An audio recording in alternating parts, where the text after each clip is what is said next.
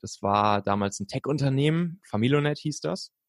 Da ging es darum, dass wir damals konnte man noch mit einer mit einer App, die man auf den Markt äh, schmiss, konnte man noch äh, ganz gut erfolgreich werden. Und da haben wir damals eine App auf den Markt gebracht, eben die Familionet-App, mit der Familienmitglieder sich untereinander im kleinen Kreis der Familie zusammenschließen konnten und dann untereinander ihren Standort teilen konnten. Ne? Das war so tägliche Familienorganisation. Ist das Kind gut in der Schule angekommen? Ist der Vater noch auf der Arbeit? Ist schon irgendwer zu Hause? Etc. pp. Und äh, das war so ein klassisches B2C-Produkt. Dann ähm, dadurch, dass wir sehr viel Forschung, Entwicklung gemacht haben in diesem ganzen Mobile Tech Bereich äh, und da sehr fancy Algorithmen hatten und auch wirklich ein Team, was halt ja so 80 Prozent aus, aus Techies und Engineers bestand, ähm, haben wir irgendwann eine Technologie gebaut, die, die weltweit ziemlich einzigartig war. Also wir haben dann auch zum Beispiel gepartnert mit Apple und Google und so, weil ähm, ja wir einfach eine Technologie hatten, die, die, wo die Algorithmen nochmal deutlich besser sogar waren als die von Google und Apple selbst. Und äh, ja, dann haben wir uns kurzerhand irgendwann dazu entschieden, als die Nachfrage sozusagen danach immer größer wurde, dass wir ein B2B-Produkt auch daraus machen. Das heißt, wir haben dann auch noch eine B2B-Tech-Company aufgebaut. Und dann sogar auch noch eine Agentur dazu, äh, wo wir dann ganze Produkte für andere gebaut haben. Und äh, mit diesem ganzen Konglomerat sozusagen aus diesen drei verschiedenen äh, Strängen, B2C, B2B und dem Agenturgeschäft, sind wir dann 2017 äh, von Daimler übernommen worden. Und dort habe ich jetzt die letzten beiden Jahre ähm, bei der Now Family verbracht. Das werden viele wahrscheinlich noch kennen, so auch ähm, das, was früher Drive Now beziehungsweise Car2Go, MyTaxi etc. pp war.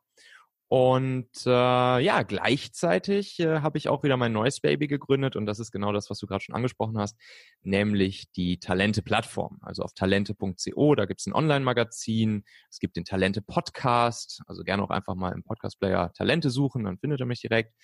Ähm, und das dreht sich äh, da sehr, sehr, sehr viel so um die Frage, jo, wie kann ich als, als Unternehmer, Gründer, Führungskraft eigentlich dafür sorgen, ähm, im Prinzip wie so ein, ja, wie so ein, wie so ein Ta Talente-Magnet, äh, die besten Leute, die, die besten Mitarbeiter äh, magisch zu mir anzuziehen ähm, und sie für mich zu begeistern, sie für mich und meine Firma und mein Team zu gewinnen, ohne dass ich zum Beispiel äh, immer gleich auf einen Headhunter zurückgreifen muss, weil, äh, ne, wir kennen es alle, Hashtag äh, hier Fachkräftemangel, War for Talent etc. Ähm, es ist nicht leicht, gute Leute zu finden, ich kenne das selbst, aber mit so ein paar Hacks äh, bin ich sehr, sehr, sehr stark der Meinung, dass es jeder sehr gut hinkriegen kann. So, und das mache ich heute. Super spannend, Michael. Ich würde, bevor wir jetzt auf Talente zu sprechen kommen, nochmal ganz gerne, ganz kurz auf deine History kommen, und zwar mhm. zu Familionet. Mhm. Sag mal, wie habt ihr, wie habt ihr losgelegt damals, als ihr die Company gestartet habt, als ihr die App programmiert habt? Wie viele Leute wart ihr? Habt ihr eine mhm. Finanzierung eingesammelt oder habt ihr es gebootstrapped gemacht? Mhm. Wie kam es dann, wie kam es zur Zusammenarbeit und vor allem dann zum Exit mit Daimler? Ich glaube, mhm. das interessiert euch auch sehr, liebe Zuhörer. Sag uns doch da einfach mal, wie das alles so bei dir damals funktioniert hat. Ja, sehr gerne. Ähm, Im Prinzip haben wir die Company damals relativ blauäugig und grün hinter den Ohren aus dem Studium heraus gegründet. Also ich habe ähm, ich hab meinen mein Mitgründer äh, Hauke im Studium kennengelernt und äh, war vorher ähm, einerseits bei Philips, einmal im Konzern, habe ich das Konzernleben kennengelernt und danach war ich einmal im Startup, auch als Werkstudent äh, und habe da die Startup-Welt kennengelernt. Das war damals bei Adventure, die gehören mittlerweile ja zu EY und ähm, ja, dann habe ich für mich erkannt, okay, Startup-Welt ist das, was mir gefällt, wo ich Bock drauf habe und ähm, habe dann im Studium eben Hauke, meinen Mitgründer, kennengelernt. Ähm, wir sind dann losgezogen mit, mit dieser Idee. Damals war es so, dass es in den USA gab es schon einen sehr, sehr großen Player in diesem Feld, ähm, Family Mobile Locating App im Prinzip. Ähm, und hier war das noch to total unbekannt. Also, dass man jetzt irgendwie seinen Standort auf dem Handy teilen konnte, das ist ja jetzt hier auch, äh, klar kennen wir jetzt alle von WhatsApp etc., aber das ist damals 2011 war das halt noch nicht der Fall.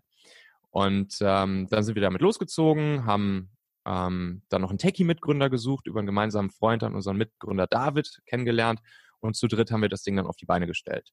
So, und ähm, glücklicherweise konnten wir dann auch schon direkt von Anfang an einen Business Angel davon überzeugen, äh, bei uns zu investieren. Das waren damals die ersten 50.000 Euro, die er in uns rein investiert hat. Das war ein japanischer Business Angel sogar. Und ähm, ja, mit den ersten 50.000 Euro konnten wir dann unseren ersten Mitarbeiter bezahlen. Ähm, der uns eine iOS, eine erste Version der iOS-App damals gebaut hat.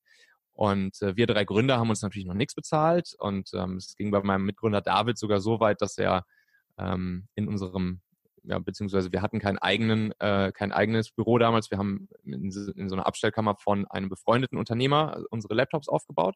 Und David musste dann sogar sein, sein, seine Wohnung kündigen äh, und hat dann da eine Zeit lang wirklich ein halbes Jahr oder so unter dem Konferenztisch im Meetingraum gepennt.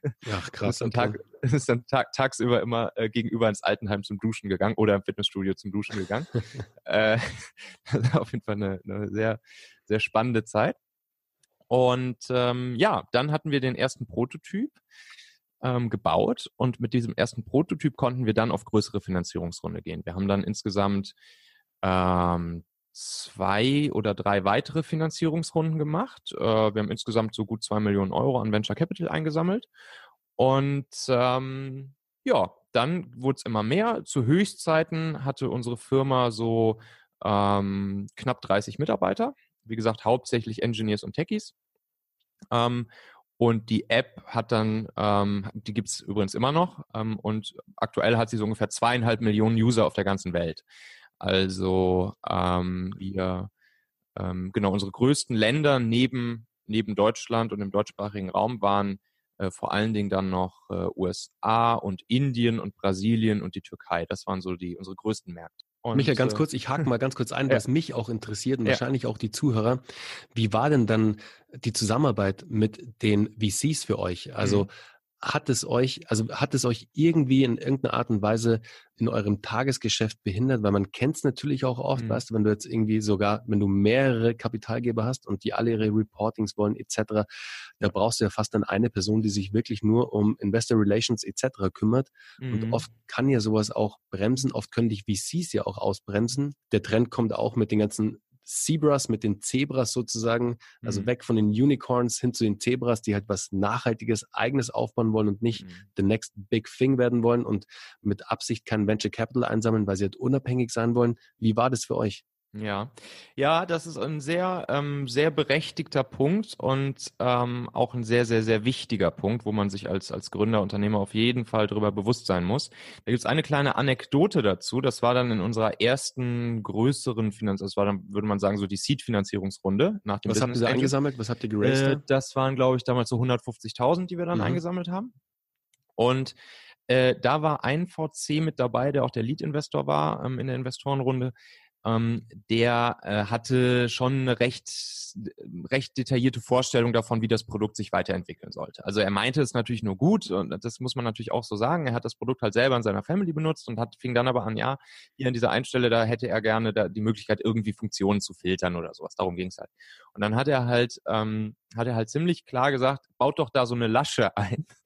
Weiß ich, das war immer diese Lasche, war immer das Thema ähm, baut doch da so eine Lasche ein, die man so runterziehen kann und wo man dann filtern kann. Das heißt, er hat im Prinzip sich nicht nur um das Was Gedanken gemacht, sondern auch um das Wie, wie wir so eine Funktion einbauen sollten. Und jetzt weiß natürlich jeder, der sich ansatzweise so ein bisschen mit Produktentwicklung, UI, UX etc. auskennt, dass, äh, dass, diese, dass dieses Wie ein ganz heikler Punkt ist und, und das natürlich auch erstmal sozusagen erforscht und werden muss, äh, wie man jetzt das, das am Ende umsetzt, dieses Nutzerbedürfnis zu befriedigen.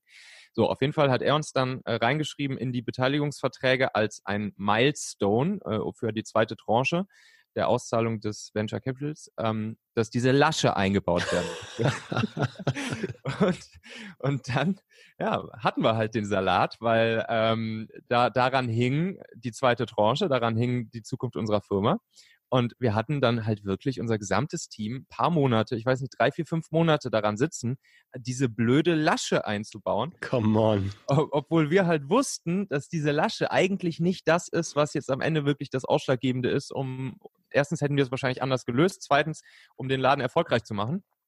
Ähm, so, aber, ne, und das ist halt so ein, so ein klassisches Beispiel davon, äh, wie zu viel direktes Einmischen von einem VC dich dann eben auch bremsen kann. Und gleichzeitig ist es auch ein Mindset-Thema. Ne? Also das ist auch was, was ich dann erst auch viel später so richtig verstanden ähm, hatte. Eigentlich ab dem Moment, wo du einen, einen, äh, einen Investor bei dir in der, in der Firma, wo er investiert hat, wo er Mitgesellschafter ist, äh, ab dem Moment hast du als Gründer eigentlich die Hosen an. Als, als Gründer, Geschäftsführer, klar, es gibt, äh, was weiß ich, natürlich irgendwelche äh, Sperrklauseln und, und hier zustimmungspflichtige Geschäfte etc. pp. Aber im Prinzip hat ab dem Moment, wo die Kohle des Investors auf deinem Konto liegt, hast du hast du die Hosen an und kannst im Prinzip auch sagen, wo es lang geht und der Investor ist von dir abhängig und nicht mehr andersrum. Das, das ändert sich halt genau in dem Moment des Notartermins, äh, sozusagen die, ähm, die gegenseitigen Rollen, ähm, beziehungsweise ab dem Moment, wo die Kohle bei dir auf dem Konto liegt. Und in, in der Retrospektive hätten wir dann natürlich auch einfach mit viel, viel mehr Eiern reingehen können und, äh, und sagen können, ey, hör mal, diese Lasche, die ist kompletter Blödsinn, äh, lass das mal lieber anderen, anders lösen, das Thema.